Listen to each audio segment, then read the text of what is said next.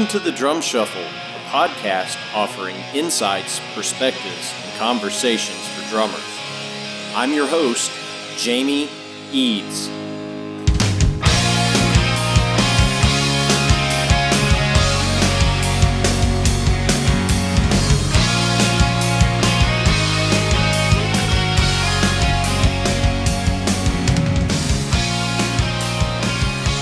Hey, how's it going out there, everybody? Welcome to the Drum Shuffle. Jamie Eads joining you as I do each and every week.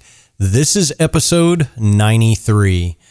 I hope you guys are surviving the global pandemic that we're all a part of now, whether we like it or not. Uh, I am back after a couple of weeks off, uh, and man, how life has changed in those two weeks. Uh, we are going to continue to bring you episodes as long as we have guests. Um, lots of folks out of work, lots of folks displaced right now. If there's something that we can do here at the Drum Shuffle to help, don't hesitate to reach out and let us know. We've got a great show for you today. I'm going to be joined by the great Walfredo Reyes Jr. in just a moment after this message from our sponsor, Los Cabos Drumsticks. The best kept secret for drummers is finally out.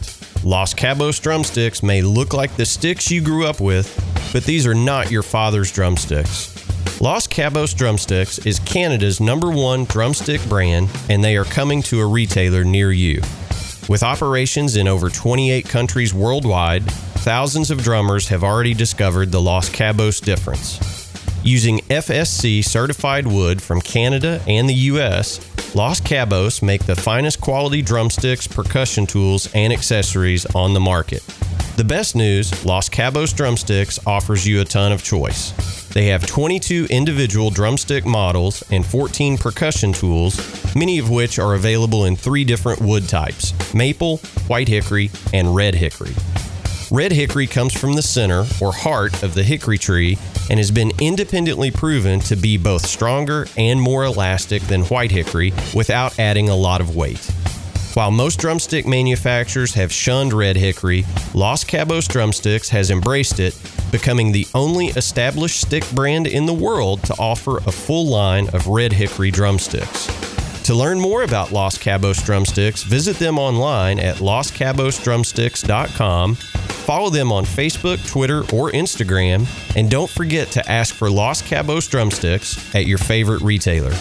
Dare to be different. Join the Red Hickory Revolution with Los Cabos drumsticks.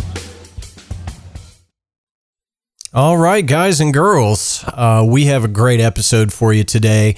I had the great fortune of uh, having a great call with Walfredo Reyes Jr uh, the other day, uh, right as all this stuff was kind of breaking out. Um, he was in Las Vegas doing a residency with Chicago, and we caught up on a day off. And they actually finished that residency in in Vegas, but their summer tour plans, spring and summer tour plans, are now on hold, as is the case with many musicians. Um, and we didn't really get into that. Uh, however, it was right when you know this this coronavirus was really starting to shut things down. And we alluded to it maybe just a little bit, but you know, I, I want to thank Walfredo for taking time out of his busy schedule for coming uh, and coming on the show. Uh, but guys, Wally is just salt of the earth, good dude. His resume is amazing. Not only is he the the drummer in Chicago now but he has played in Santana. He has played with Steve Winwood, Traffic. It's literally a who's who of popular music. And not only is he a wonderful drummer, he's also a world class percussionist as well. Uh, and I'm very proud to say that Wally is actually my neighbor here in Kentucky. So we were just thrilled to have him on the show. So please help me welcome to the drum shuffle Walfredo Reyes Jr. Wally, good afternoon. How are you? I'm spectacular. I, I love it. I'm on a day off here in Las Vegas, so uh, it's a good day. Absolutely. Well, hey, I appreciate you taking some time out of your busy schedule while you're doing kind of a, a semi residency with Chicago in Las Vegas, uh, taking some time in your day off to come talk to us on the drum shuffle. I really appreciate that, Wally.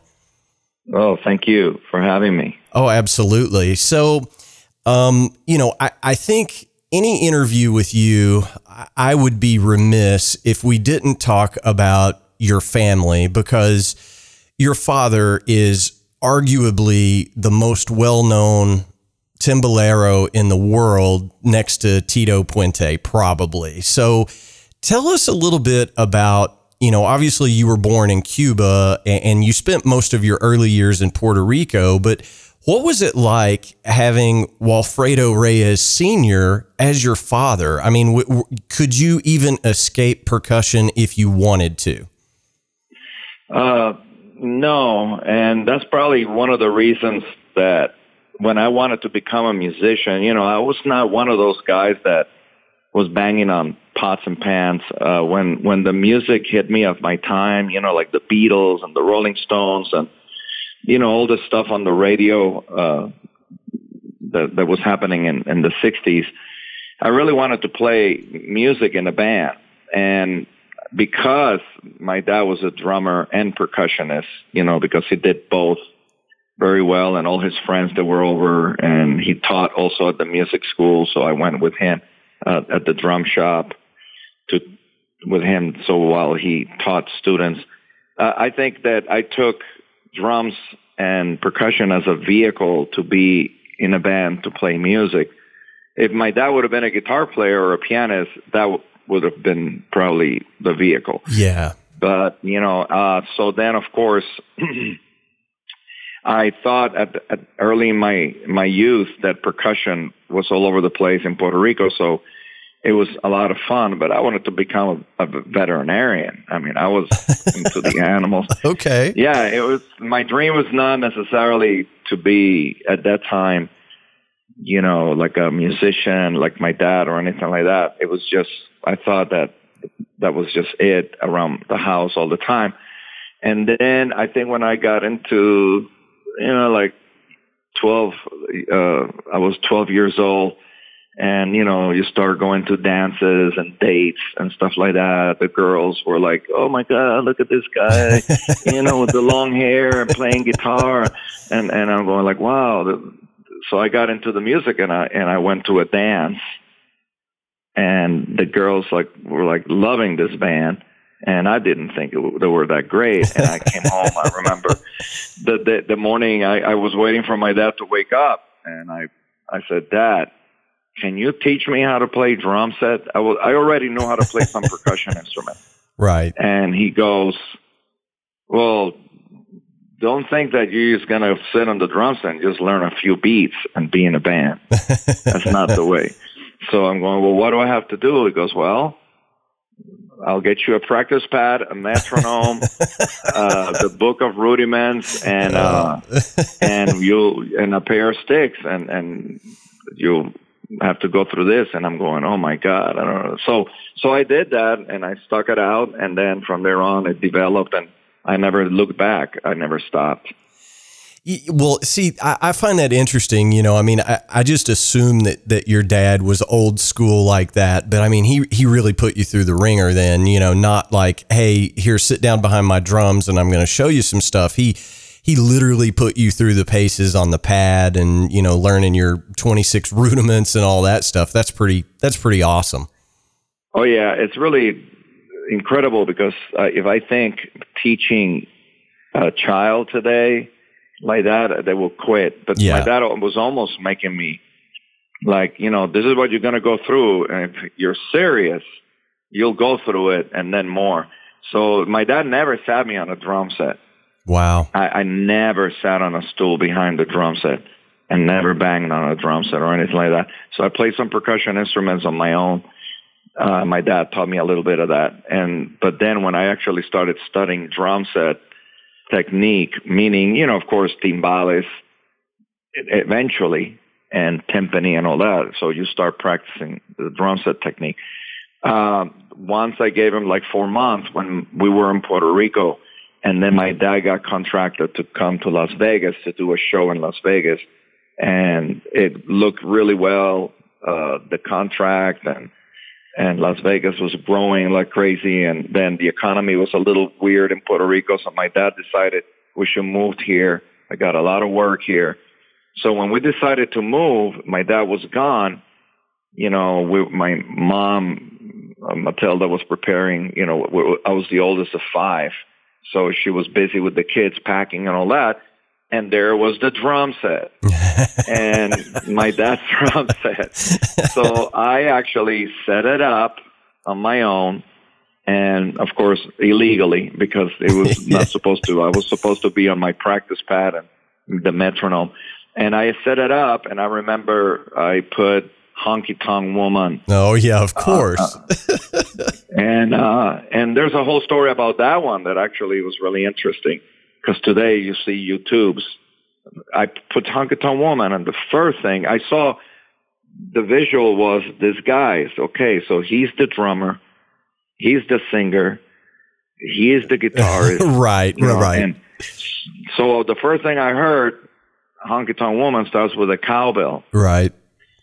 And then the drum set comes in. So I thought Charlie Watts was playing all of that.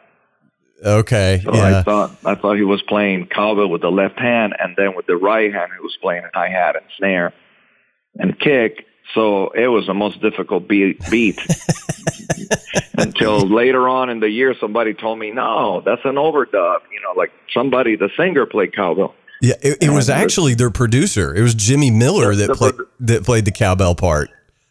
Jimmy Miller, right? Yeah.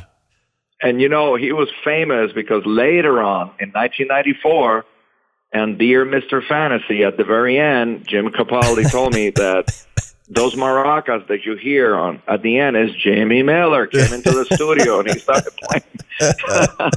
so Jimmy Miller may be the the most famous uncredited percussionist of all time. He's certainly been on some of the biggest songs of all time as a percussionist, which is amazing in and of itself, you know.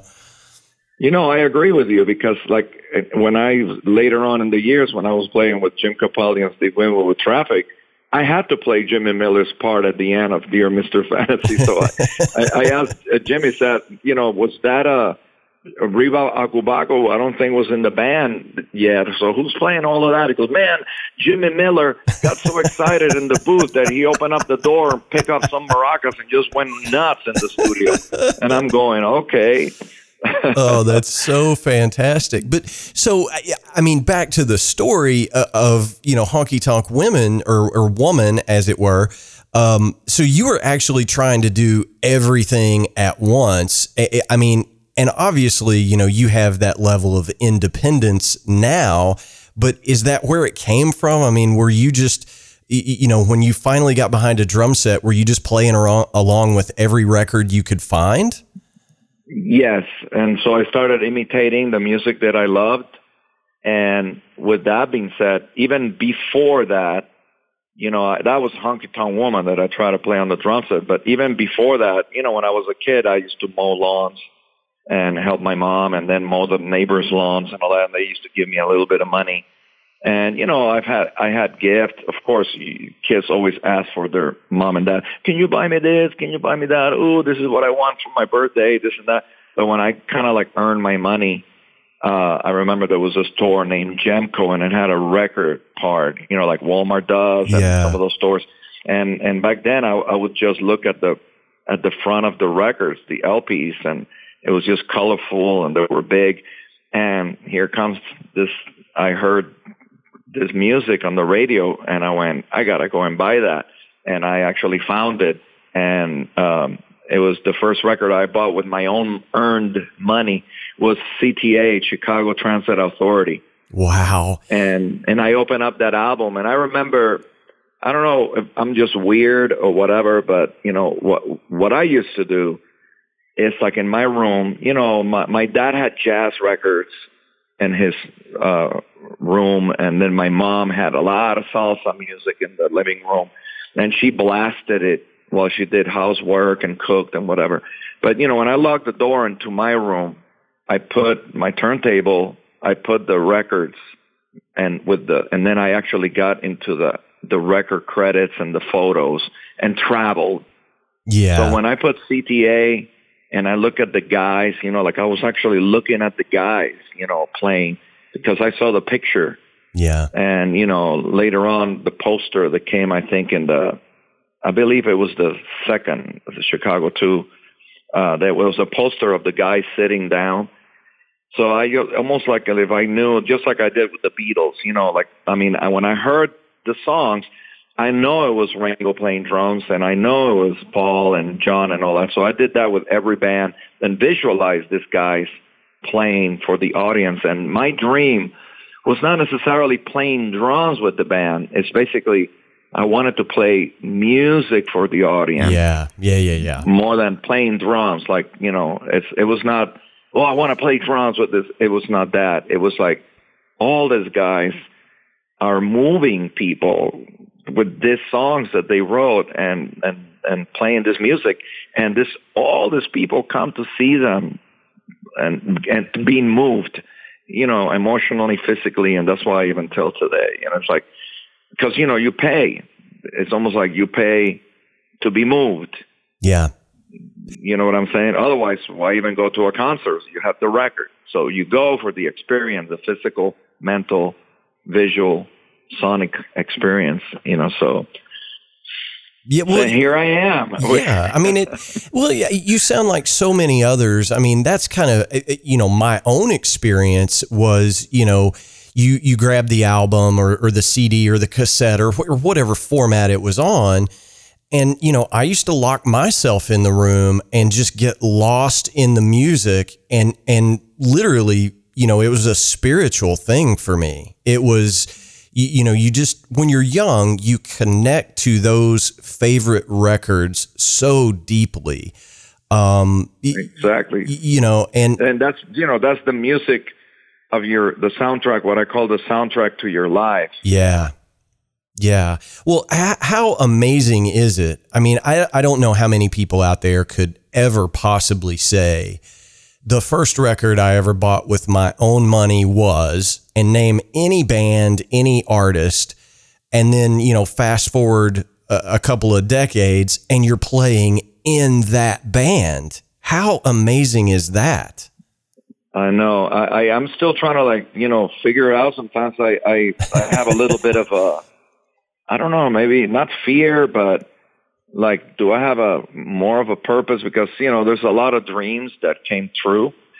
So to to add to that, uh, my second album was Disraeli Gears by Cream, and I never got to meet Ginger Baker or Eric Clapton or uh, Bruce, but you know, like my third album was Abraxas and uh, and Santana, and then when Santana came on the radio, it was kind of like Latin rock, and they Yeah. played songs, of course, like Oye Como Vas, a Tito Puente song, and uh, uh, Jingo was uh, Olatunde Babatunde, which was an African uh, percussion artist that I already knew. So I had like really, I felt we all in Puerto Rico felt close with Santana, meaning that he was playing the music that the other guys were playing, like Eric Clapton and blues and rock and that kind of thing, but with the Latin and the and the and the rhythm and blues. So you know, I bought this album, and you know, and then later on, even Traffic and all that. So I I, I bought all of this, but I don't know how it happened, but maybe that dream persisted inside of me because that was the original feeling, the original honest truth. And then, you know, of course, I got into drums and percussion, and then I moved to Las Vegas and I started playing with rock bands of my age in Las Vegas and studying percussion. And that was like 1970. And then all of a sudden we're, I'm in Las Vegas and then I started getting picked up into some bands as a percussionist while I was learning drum set. And, and then one, I started getting into all kinds of music, but always, always following my, my love of you know, when Led Zeppelin came out, when Humble Pie came out, when Grand Funk Railroad came out, uh, you know, you name it, Edgar, Edgar Winter uh, and Chicago and Blood, and Tears and then Cold Blood and Sly and the Family Stone. So, you know, that was the music that I would go to. But meanwhile, I opened up myself to classical music, to jazz. My dad started turning me on to different, like Miles Davis, and I got into so many jazz artists and and Latin. Uh, and then all of a sudden, I started getting a job with Debbie Reynolds. Was the first huge artist that hired me as a percussionist. Yeah. Well, and, and so, it's and it's because you were so well rounded by that point. I mean, you know, I mean, it's guys like you don't come along very often that can transition kind of seamlessly from percussion to drum set, etc. You know, so I mean, I, I think it it made you infinitely marketable during that time when there were so many different influences going into popular music of the day. Yes, uh, uh, well, that's that's well put. I I didn't want to become just a rock drummer or a Latin drummer. I wanted to play music and anything that anybody wanted to play with me, whether it's country. In in in, in those days in Las Vegas, the strip it was really interesting because I'm here now and I was just uh, I'm, I was with a lot of friends of mine last night at the bootlegger. Uh, if anybody is in Las Vegas, there's a Italian restaurant named the Bootlegger, and at the Copa Lounge, there's one of the most amazing bands, Santa Fe and the Fat City Horns. And I knew some of these guys from the 70s here. And we were just talking about how different Las Vegas is. So in Las Vegas, if you can picture, it was four things, okay? the strip and downtown. In the strip, it was more well dressed. It was, the hotels was like Debbie Reynolds, Sinatra, uh, Shecky Greene, the comedian, uh, Nat King Cole. I mean, you know, it was just like the big acts like that with a tuxedo and a band, strings, you know, uh, uh, Jack Jones, that kind of thing. And then in downtown was more country. So you had like um, Roy, um, uh, you know, I'm trying to remember all the names now. You know, Tanya Tucker. Yeah. And you know, you got many country artists that at that time were not that huge. And then any rock concert was not allowed in the strip or downtown. So the hippies were not allowed in the strip. So basically, I went to the convention center to hear the Guess Who. I saw Steely Dan with Jeff Porcaro on drums. I saw Chicago in 1974 uh, and and uh, you know, and all the rock bands were outside of the strip.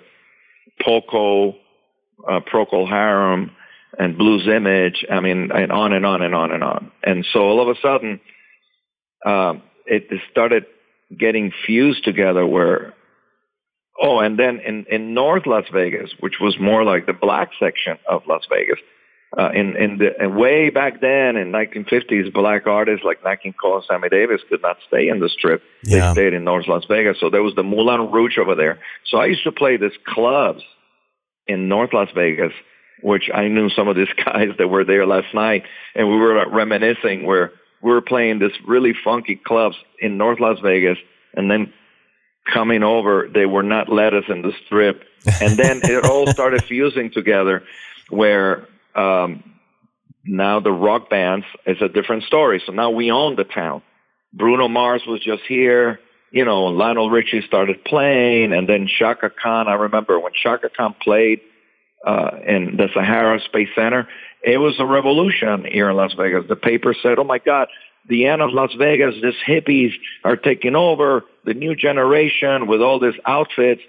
And now, you know, it's funny because they used to say that when I was young, the, the, the big band musicians, you guys are going to ruin this town with your rock and roll groups. and now I find telling the DJs that you yeah. guys are ruining this town with your DJ thing. There's no live music. Oh, that's uh, funny. Well, yeah, so, the evolution. Yeah, I mean, it is a natural evolution, but you know, at that time in Vegas, you know, you're cutting your teeth, you're playing all these gigs and everything. The the one thing that I notice in your resume that's just super impressive to me is in the early 80s you were playing with, you know, the great David Lindley. And, you know, I'm a huge fan of Jackson Browne and and you know all that stuff and David is just you know, they call him not a multi instrumentalist, but a maxi instrumentalist. He can play anything basically that you put in front of him. And you were playing with, you know, El Rayo X in, you know, the mid 80s. That that's impressive for a young guy who's just getting started to be playing with somebody like David Lindley. And then, of course, right afterwards, you played with Jackson Browne And, you know, then that led to the Santana gig. And then, you know, Boz Scaggs and Gloria Estefan and, you know, Traffic, Robbie Robertson. I mean, your resume is just amazing, amazing. Um, well, thank you. I, I don't know how it happened. You know, it was not planned. it never is, but, right? Know, I, I, think you know it's uh, this is just like sometimes I even trying to figure out myself. You know, I think that the discipline that I acquire in Las Vegas in the '70s, like two shows a night, give it all out at dinner show and then again at the cocktail show, seven days a week, it's got to be whatever, and different artists. You know, you had Debbie Reynolds, and and who I played in Vegas before I moved to LA was Debbie Reynolds and then Juliet Prowse. Um, then I started in college. Uh, while I was in college, I got the gig with Lola Falana on drums, played with Doc Severinsen on drums, uh, and then uh, Ben Vereen, Marilyn McCoo. Then I moved to Las Vegas and then I paid dues there from 80 to 84. I started playing with Tania Maria, the jazz, and I started doing sessions in LA. And while I was with Tania Maria, I played the New Orleans Jazz Festival. And, you know, at that time, I was into everything. Reggae, Caribbean, rock and roll, you name it, you know, anything. I could put my tuxedo, go and play classical. and you know put some jogging suit and go and play some some hard rock you know yeah uh and and so uh this guy came to me and said hey man uh I would love for, for you to audition. Uh, we're getting David Lindley and El Rayo X back on the road. So I knew David Lindley from Jackson Browne as a steel guitar player uh, with Jackson Browne. But the connection was Jorge Calderon, which later on was a Grammy producer for uh, Warren Zevon. Oh yeah, sure. And so basically, that I have to credit David Lindley and Jorge. Uh, I went from the jazz world and doing gigs in LA and recording and all that. I started uh, playing with David Lindley, and our, on our first concert uh, of David Lindley in 1985, Joe Walsh was there, Jackson Browne and Bonnie Raitt came to see Lindley. no pressure. I mean, no pressure backstage. And, and Joe Walsh, you know, like, I mean, at that time, it was just so funny and crazy. He goes, Lindley, where did you get this dude? I mean, he's nuts. I mean, you know, like, and so Lindley uh, influenced me into be, into, I think, gave gave me self esteem because uh, uh, he um, I was like, you know, Cuban rocker. I love blues. So we Lindley is a musical historian. So he loves ethnic music. He loves folkloric music. He loves Japanese music. We talk about reggae, Cuban, the tres, the you know uh, all kinds of music. We never stopped. I mean, you know, like we could drink coffee and talk music. So he made me and and and and encouraged me to be original. So Lindley didn't want like the newest stuff on the drum set. I remember one time I got a, a, a cymbal endorsement and I put all these new cymbals on my drum set and he goes, what happened to your green cracked cymbals? And I went, well, I kind of like throw them away. He goes, go and get them. Oh, that's that, great. That was the sound of the band. And so I had to put the green, funky cracked cymbals on my drum set. And I said, well, that is true. He, he said, cymbals and sticks and drum heads and all everything involved, the noise between the notes, everything becomes the sound of the band. Yeah. So be careful when you change a drum head or you change a, a stick size or you change a cymbal, it affects the sound of the band. Amen. And I went like, holy cow, you are right. So he uh, encouraged me, man, and and you know I played with Jackson Browne, of course, because of Lindley and many other artists all through the 80s, uh, including Jimmy Barnes in Australia. And then we opened. Uh, Jerry Garcia loved Lindley, so uh, you know, as you know, uh, the Grateful Dead they had a choice each band member to see who's going to be the opening act. So when it came to Jerry, he said, "I want Lindley to open Wow. the Grateful Dead." So we opened for the Grateful Dead once with Los Lobos and the Grateful Dead, and the other in 1988 with Santana and the Grateful Dead, and that's the beginning of the story of Santana when he saw me play timbales and drum set at the same time, and he asked me to be in the band, and I joined in 1989. Wow. Well, so now is that is that the connection? I know you did some work with Mickey Hart from the Dead. Was that the that con- was later. Oh, yeah, I know it was later, but was that where you first met Mickey and, and did that connection persist?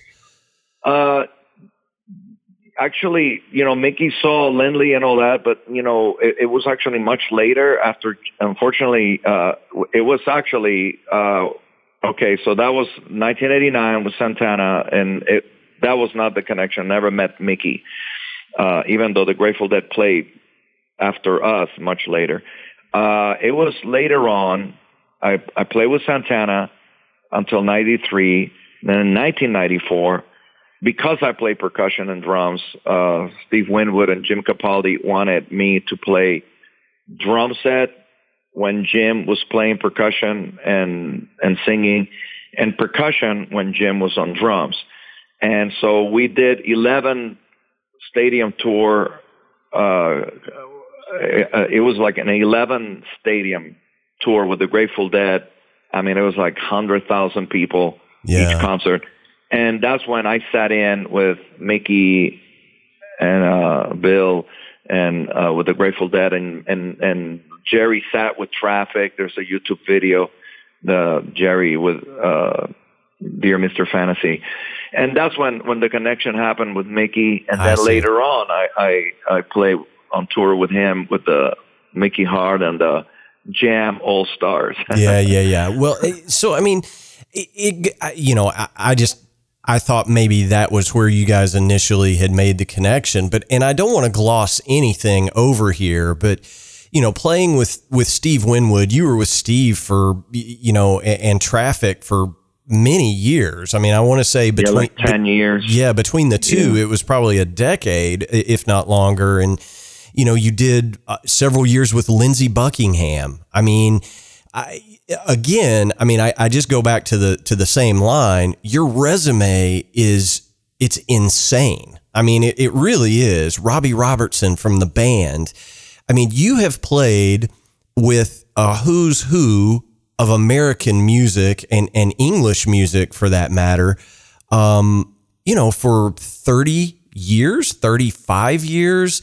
Um, it's just amazing to me. I mean, it's, it's like, Actually, I'm I'm older than that. It's actually I was trying to count with my fingers the other day. It's more like 46. oh man. So yeah, you're making me feel old now, Wally. Gosh. Uh, so But you know, um, I I think that that um, I think music, and I say this to younger people, is a 50-50 thing. So 50%, if you actually take 50% and it's about your instrument and making music, learn everything about the technique of your instrument, and now making music with people, right? So that's the music part. When you actually rehearse and play a show, it's got to be no more than three hours. So the other 21 hours of the day, Oh, yeah. of 24 hours, you have to be a human being and live with people. yeah.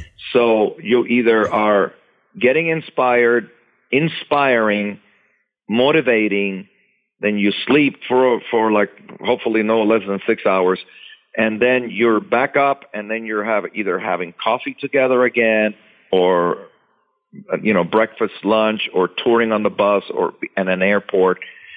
That matters, and so when you actually, uh, I remember one time there's a bass player in LA that I love dearly, and his son is playing with Paul McCartney now, Abe Laboriel, Laboriel Jr. Oh, yeah. But Abe Laboriel was famous, and he did it to me. And I remember stories of musicians when when he arrived in the studio before he even played a note. Everybody was the self esteem was big. It's like like you know i remember a friend of mine said man i played this recording session and i was so afraid so so nervous, and all of a sudden I started playing like this groove just to sound check the drums and this and that.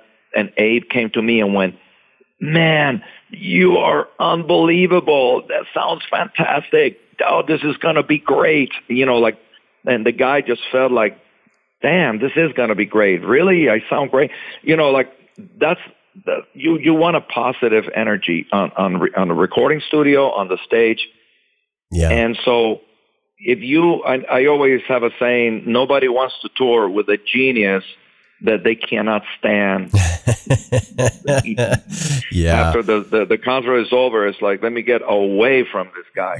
Well, so, you know, we, that's, that's, that matters, you it, know. It does. And we talk about that so much on this show, Wally. Uh, we have said, I can't tell you how many guests we've had on the show that says, you know, the two hours that I'm on stage does not matter as much as the 22 hours that I'm trapped on the bus with my bandmates. You you have to be That's right. Not only do you have to be a great drummer, but you have to be a great hang. And we we say that all the time on here. It's all about the hang.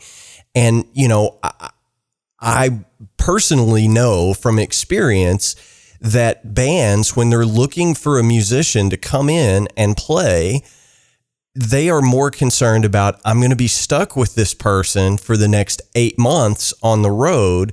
They would rather have, you know, I, dare I say, uh, uh, not the best musician that's better to be with all day, every day, than to have the best drummer in the world in the band that's a total butthole all the time. Nobody wants that. Yeah. You know? Yeah, and and and you know, like a drama queen, and you know that kind of thing. So like, and and and the same thing goes with with with girl. Now that I say queen, it's not. I don't mean that derogatory. Like a drama queen can be a girl and a guy. Yeah, you sure. know what I'm saying. But Sure. but you know, like um, the same thing uh, happens. Uh, so I I'm one of the things that I um, encourage because you realize that it's not about you. It's about you po- you have to point the finger. Like there is life past the symbols. So when you actually sit on your drum set, uh, you know we have a lot of real estate on a drum set. Sometimes you know the bigger the drum set gets, it's like big real estate, and we have to keep up with like okay the left, you know the left snare drum and the big floor tom tom over there, my cymbals and all that. But you got to remember that past the cymbals, there's the guitar player, the singer trying to uh, sing the lyrics Yeah. and you have to be compassionate, considerate. So you have to come down when the singer steps to the microphone and it's going to tell the story about on a verse and then on a chorus. And it's not about look the fancy lick that I'm playing right here in the verse, you know, with my hi hat. Right. Uh, you know, the story when you're in the audience, it's like okay, she's going to tell a love story or a fun story, and you're supposed to. It's just about making the music groove so the story is told. And it's not about me. It's about them, you know, who hire me. Right. And so I, I always, you know, there's three bosses right here. I call them bosses because it's the truth, you know, even though they don't act like a boss. Robert Lamm, Jimmy Pankow, Lee Loughnane, and our manager, uh, Peter Schivarelli. So, you know, I, my dream came true already with Chicago and I try to keep up with myself and, you know, always keep in shape and make the music be consistent. And, but, you know, once in a while I come to the dressing room and I say to Robert, like, how's it going? And, uh, you know, is, is there anything that I can do that you might think of that we can make the music better and take it to another level? And so, uh, you know, because you don't want to be stagnant and just, okay, this is not like a factory here. We're just cranking shows, cranking shows for 50, 50 something year. And, you know, that, what I, what I'm trying to say to them is just like, if there's anything that you can imagine or, man, I wish that Wally would play this fill here, you know, go, go ahead. You know, just come and tell me. We'll, we'll try it. You know, let's try anything to make the situation better in music and stage, off stage, in the bus, personal life. That's what life is about, right? Yeah, absolutely. Well, and you know, and I think it's interesting. your story with Chicago. Um, and, and, I know it's been told before, but I think it's really cool because, you know, you came into the band, um, and I may get the date wrong, but probably 2011, 2012 as, Correct, yeah. as a percussionist.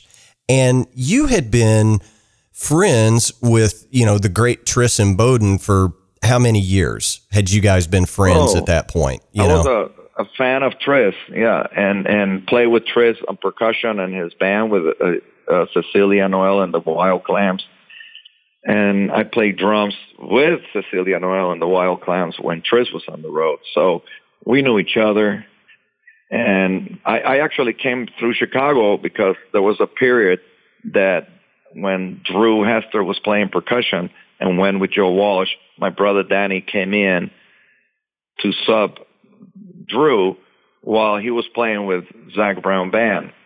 So my brother Danny plays percussion with Zac Brown Band. And at that time, I was freelancing because uh, I was with Lindsey Buckingham from 2007, and in 2011, one of our main guys in the band had a situation in his back that he needed to be had a had a back operation, and the the, the tour halted, and Lindsey decided not to continue. So now I found myself January completely open. So what you do, like a freelance musician, it's like okay, no no touring, and so uh, you start making calls, and I was playing, you know, working on my CD, playing with the band El Chicano, which was a great band from the 1970s, also, yeah. and uh, and uh, just doing all kinds of gigs. And my brother said, "Hey, you want to do this this two weeks on percussion? Because I'm going to go back with Zac Brown Band." And uh, and at that time, he was not made a member, and the the timing was happen was happening that that I came in just to play percussion with Chicago for two weeks. That's it. So after my third show, Robert came to me and said, "Man, your brother's with Zac Brown, and you sound like you've been with us forever." And I said, "I have been with you forever." Yeah, right. Since the first CD, that I mean, the first record, and I saw you guys so many times with Laudir playing percussion. And so he said, "Well, if you want to hop on the bus and come with us, you're welcome." So that that was the hiring line right there. I gotcha. So It was not formal. yeah, so so literally a two week sub gig turned into you being the full time percussionist in Chicago. And then I guess at some point, you know, uh, three years ago, four years ago, somewhere in there, Tris decided that he wasn't going to do the road thing anymore. And Yeah, actually, in two, in 2017, at the end of 2017, so I started on drum set. Uh, some guys didn't even know that I played drums, so I, uh, yeah, because you know these guys are into their own thing, and uh, Yeah. Robert Lamm knew, and you know, and then uh, Ray Herrmann and I have uh, toured together with Johnny Hallyday. So when the you know when when it came into the table, Ray Herrmann said like, "Man, you kidding me?" Wally, you know, I I, I did a five month tour with Johnny Hallyday, and then of course I played drums with Lou Pardini yeah, and uh, uh before, and Keith knew, and you know that I played drums, and you know, of course. You just have to go to YouTube and see a lot of videos. and, Right. Uh, so then, you know, it was really funny because um, Peter, I, it moved really quickly. You know, there was a, a situation that happened where Jeff Coffey and Tris uh, sent their resignation, and they wanted to stay more at home. And then immediately, I mean, at, at a speed of light, this guy's Chicago is a, is a train that goes forward at a speed of light. When they stop, if you're not in the train, they go. right. So yeah, so I was on percussion and I, you know, I was active playing drums too. But I thought at that time I was, I bought a house in Vegas. I, I was moving from LA to Las Vegas. And all of a sudden it's like, Wally, you're on drums. We got a bass player. Your brother's going to be on percussion. We got a singer. It starts January 2018 in Las Vegas. You start. Okay. All right. See ya. I'm going, holy cow. Man, just, wait just a second. like that. You know, yeah, Oh. because um, changing from percussion to drums is like you're on the same road, but now you're driving a different car. Right, right, exactly. And that's a great analogy. So, you know, I, I, I try to explain this. I, am a terrible percussionist. I, I, you know, I don't have good technique. You know, I can make noise. That's about it. But guys that are really good on the percussion instruments, you know, the, the uh, you know, the congas and you know, uh, timbales and and can really do what they do and and know what's going on to make that switch then back over to drum set, you know, same band, you've been doing the gig for a few years as percussionist to move over as drummer. I mean, obviously you're a huge fan of Chicago, first record you ever bought uh, with your own money. Um, did you have some nerves making that switch or were you just like, okay, no problem? Uh, no, it, there's a learning curve. Uh, like just like I said, like with a car, I mean, you might have a little more automatic car, and now you have one that is more manual, and you yeah. have to make more decisions, like the the count offs. Oh yeah, and certain tempos and stuff like that, and um, the the percussion in the band Chicago is more like the coloring on a plate. You know, like so Tris was the meat and potatoes, and then you know I'm the butter on top of the potatoes, yeah, and the little salt and the parsley and the and uh, you know like what what you get around the plate to season it. And sometimes it doesn't need too much season, and sometimes it needs a lot more. Right. And and Tris is the the, the foundation, so on the drums. So the same thing happens right now. So you know I moved over to a more foundation, and the main thing is to uh, to, uh, uh, like I always say in my drum clinics, it's about tempos, grooves that feel good, and styles. So in with Chicago, for example, you know, like like Color My World, they don't want faster or they don't want slower one night. They want the same tempo. So you got to know what tempo it is. It starts there. And then when you play, when you know the tempo that it feels good for the song, what you play has to feel good. The decision of what you play, the content in that tempo, the groove has to feel good. But it might be a 12A blues. Or right. in the other double time, it's more like a Latin thing. On introduction, there's a section where there's a three walls jazz. So that style. So you got to know jazz. You got to know rhythm and blues. You got to know funk. You got to know Latin.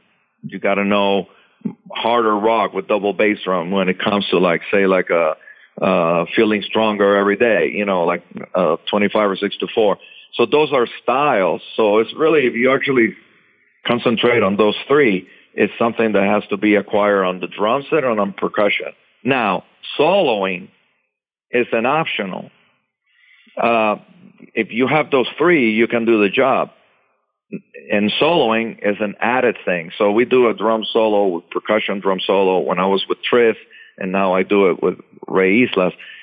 But Chicago didn't hire me because I solo, or they don't hire most drummers because they solo. Yeah. If you can solo, it's great. But if you can solo and you cannot play the right tempos, grooves, and styles, that you're not this is not like a two hour drum solo. Right. Yeah you're there to serve the songs. And and that songbook exactly. that songbook is so amazing. Uh, i mean these guys have been at it for you know 50 years. And um, you know it's just a, a very deep uh, you know collection of material. And it, it's diverse um, you, you, talked about tempos, and I'm just curious, and, and, you know, you don't have to give away any secrets, but do you play to a click, or do you have a click that will get you the right tempo to start a song, or are you on the click all night?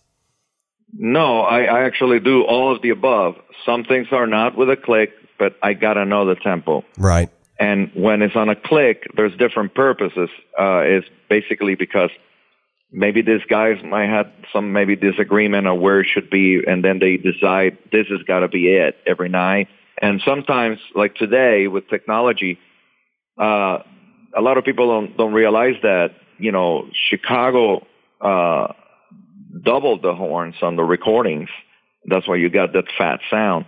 So sometimes you know when you actually have the same, so you have three players and then you have an addition on some songs it sounds fatter when when when the when the, the song is like really rock, you know, and takes over on guitar, you know, they wanted a fatter horn sound. So sometimes they have some patches. And today, like with Lindsey Buckingham, it was the same.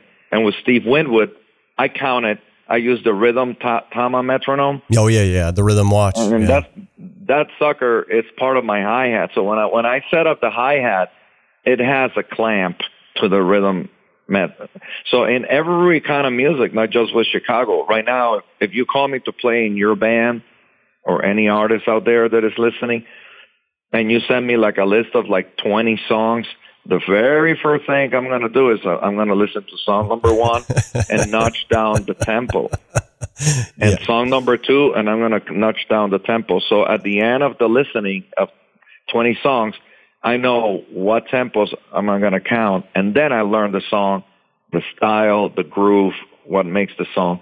And like you said, uh, like two minutes ago, to serve the song, what what should I do to serve the song, not to serve me? right. Yeah, yeah, And yeah. uh, I always I always have a saying: I play drums. Uh, I use drums to make music.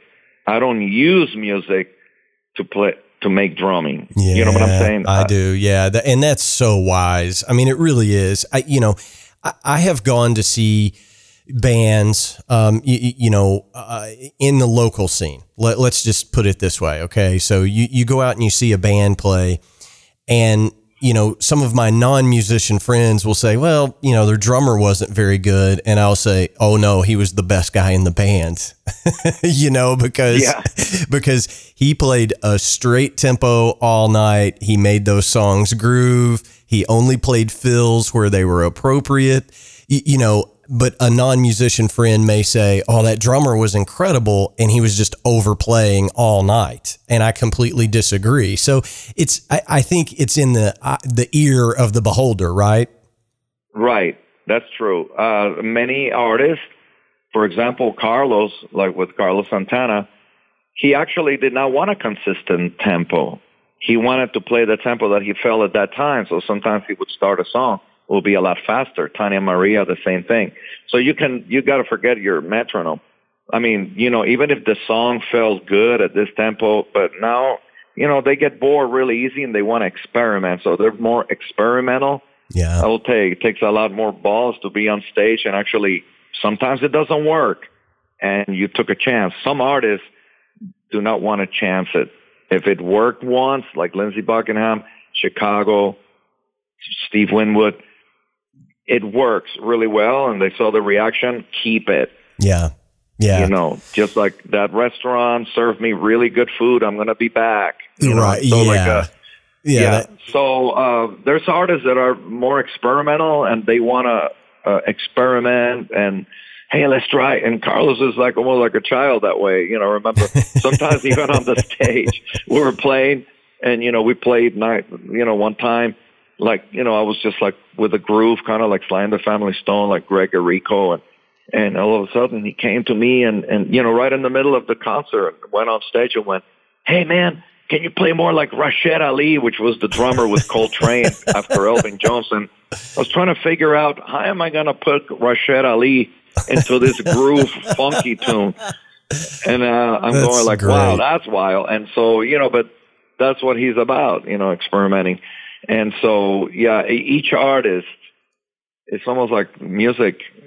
Uh, we're like restaurants and sometimes you got to be ready you know you, um i specialize in in this and so yeah but you can you make a burger for my kid and uh we'll have the, the meatballs and right. daughter right. wants So- this. sometimes your artist orders something that's not on your menu, and you and you got to figure it out. Yeah.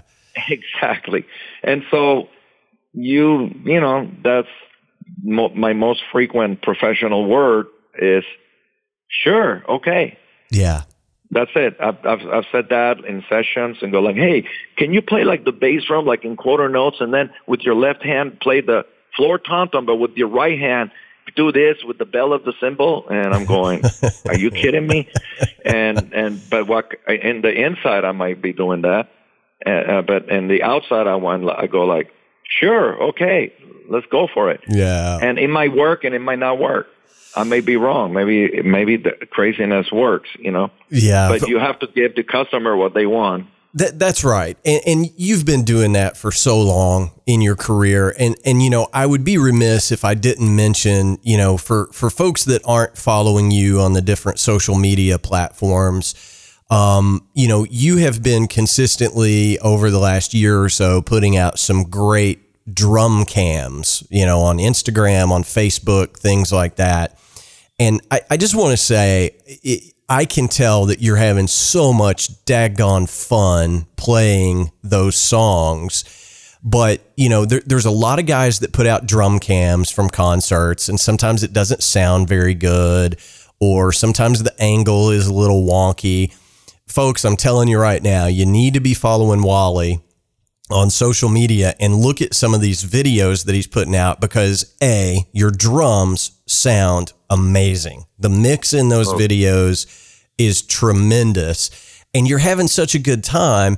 But I always like to see, you know, the drummer's perspective. I love that stuff to go, oh, well, I never would have thought about playing it like that. You know, I know what you're doing, but look at his sticking. It's different than than what I would try to do. I love that stuff, and you're putting great content out there for us to all see. Well, thank you. Uh, that that's how you can actually see them uh, in uh, uh, www.walfredoreyesjr.com slash video. So it's like part of my website. And, you know, I put them in, in Instagram, uh, Twitter, and Facebook. They, they, they all have their own situation. Uh, but you can actually go and see them there too. But all of them are in, uh, not just Chicago. So I've been, my idea was, you know, I don't know the house guy does his sound on depending on the room. But I we have an amazing monitor guy, and I tell you, I hardly talk to this guy, so that means that he's doing such a great job. That if I don't talk to him, and uh, at the end of the tour, I go, man, how have you been? You know, because yeah. like I never have to ask anything because it's almost like what he gives me in my in ears is a CD, CD quality. And so I hope that that's the same sound out there. But, you know, what I hear is fantastic. So when I film my GoPro from the drum set view, I don't use the audio from the GoPro. I use the, the audio in my in-ears. Oh, so that's your personal mix. Yes. Wow. Well, I, I'll I don't know who your monitor engineer is, but I give him two thumbs up because if I ever got a mix like that in my in ears, I'd never leave the venue. I, I would just well, stay forever. smiling so much. Yeah, gosh, man. and, and, you know, and I close my eyes sometimes and disappear, and I'm going, "Oh my god, where am I?" oh yeah, yeah. Like, like. it's i mean it's it's a really good mix and and i love those videos and you know as i said sometimes you, you see those from other guys and they miss the mark on on one thing or another Yours are, are primo. So we'll send some folks to your site. And of course, I'll link up to your site from the drumshuffle.com as well so that everybody can go check out what we're talking about. It's it's really phenomenal. It really is. Thank you. And I uh, I got the first batch of videos was in 2018. It's mainly a show, and I, I put them all uh, one by one. And that was a, a DW uh, old maple set, Sabian cymbals, and I had the Emperor coated hat. So in this year is a, a Mapa Burl drum set with the color tone Remo blue heads, the same cymbals, Sabian, and LP, and of course my Regal tip, Walfredo Reyes Jr. model, which I use like I play with the tip on the right hand, and then I I like to play with the butt end on the left, and out of habit, and um, so uh, this year uh, I'm planning to put more videos, so I'm I'm going to do that probably. Uh, Good. I'm getting married March 21st, and then I go back on tour. So when I finish this le- uh, leg of the the Las Vegas tour, I'm getting married, and then I'm going back out on the road, and I'll be putting the GoPro camera again. So nice. stay tuned. Well, congratulations on your upcoming wedding. I didn't realize it was that quick, and you know, I, I don't want to give away any secrets, but I, I think my listeners know where I live. You're not too far from me right now. Are you going to continue making your home in this area, or are you guys going to move? Yeah, I actually. Um, you know, since I already told you my trajectory was been Cuba, Puerto Rico, Las Vegas since I was 13, and then 1980 I moved to Los Angeles. You know, I've been there for a lot of year, a lot of years. Uh, I have three kids that are gorgeous and uh, fantastic, and my daughter is the singer percussionist with George Benson. Yeah. And uh, so she graduated from USC. My oldest son is a great artist, painter, photographer, drummer. And my youngest, which is 24, is a bartender in Highland Park, California. Uh, and then I decided, well, you know, they're under uh, they're they're under adventure of life, and uh, I moved back to Vegas in 2016, bought a house, and I met my fiance, which lived in Cincinnati so I actually started traveling to Cincinnati. She loved Las Vegas, and I love Cincinnati also. And we just bought a house uh, across the river from Cincinnati in northern Kentucky, Newport, North Kentucky. Yeah. And so, you know, I mean, a drummer needs a house, and the third floor is my uh, my little studio, and I have a basement. And two blocks from me, there's a great recording studio, state of the art. The uh, Ashley Shepard bought a church and that's where we're getting married actually. But it's a recording studio, which is unbelievable, and I have a DW set over there. So anybody that wants to do tracks and percussion and drums, I just walk to the studio. That's fantastic. Well, and you know, I mean, I live in central Kentucky. I mean, you're literally an hour up the road from me. Uh, I'm in Georgia. Well, we got to get together. Y- yeah, we That's do. We we do. we got to do that on the Bourbon Trail. Yeah, for sure. um, but you know, it's um, the house you can buy in northern Kentucky for the same amount of money would be you know seven houses as compared to what you can buy in Las Vegas. So I, I think you probably figured that out pretty quickly too. You can you can get oh, a really nice house for cheap here. Oh yeah, and and, and uh, cheaper than Vegas, but a hell of a lot cheaper than California. Oh so, yeah, yeah. You know, you're talking about yeah, like you said, you know, the price is a big difference.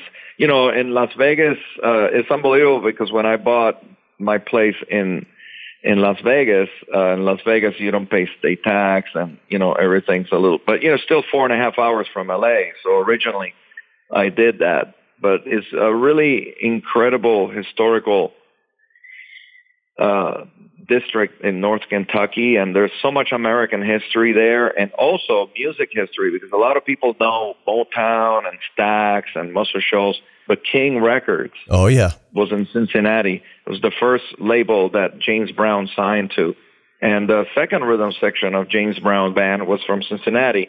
The Bootsy Collins and those guys uh, absolutely was from Cincinnati. There's a, a lot of jazz history in Cincinnati and then and and and I'm talking about Cincinnati, but you you can either look at it as Cincinnati's north of northern Kentucky and and north, northern Kentucky south Cincinnati. I mean, to me, it's just like the area. Yeah, you know, yeah, without, for sure. Without the lines, you know, you cross the. I walk. I walk the Ohio River like it's just like a pathway. You know. Yeah. Oh, so yeah. I uh, it, and, I go into downtown Cincinnati, and then when I go to the movies, I cross back, and you go back and forth. Yeah, it's a beautiful area, and and you know, uh, you're like I said, you're an hour up the road. So after your honeymoon and and you get get your tour over with, maybe maybe I'll come up and you can teach me some stuff. I, I seriously need some lessons from you. That's, oh, let's uh, do something. Yeah, I think yes, that, absolutely. I, I, think that would be phenomenal. So, um, well, Wally, I want to be respectful of your time. I know it's a day off. You've you've given me an hour already, and I appreciate that. But our tradition here on the drum shuffle is we ask all of our guests for a good piece of advice. Um, you've been doing this for a long time at a very high level. What advice would you offer to other drummers and other musicians? Uh, okay, you know, playing drums is just a lot of fun and is very uh, communal. You know, percussion, drums, just to play and create energy and rhythm and fun. You know, you can actually play drums as a hobby, as therapy, as a sport, as exercise. Uh, but if you want to go into the music business, that that changes. So be conscious that even though you might develop a playing drum set into a physical art and develop your technique to amazing chops, um, when when you actually cross the line and you want to be a professional musician, it's all about what we have been talking about. Like you you said it yourself. Serve the music, serve the song. And if the song just needs a little tingle on the cymbal bell and basically just like one hit on the tom tom, then you have served the song without almost playing drums. So you give the song and the music what it needs. Like I always say, sometimes even though you have a kitchen full of spices of around the world and a lot of pans and pots and and food, when you cook two over easy eggs, sometimes it just needs a little salt. And if you put too much salt, you ruin the eggs. That's right. So you you cannot do that in in music situations because some some artists are not forgiving, yeah. and so you have to know that you are there for a purpose.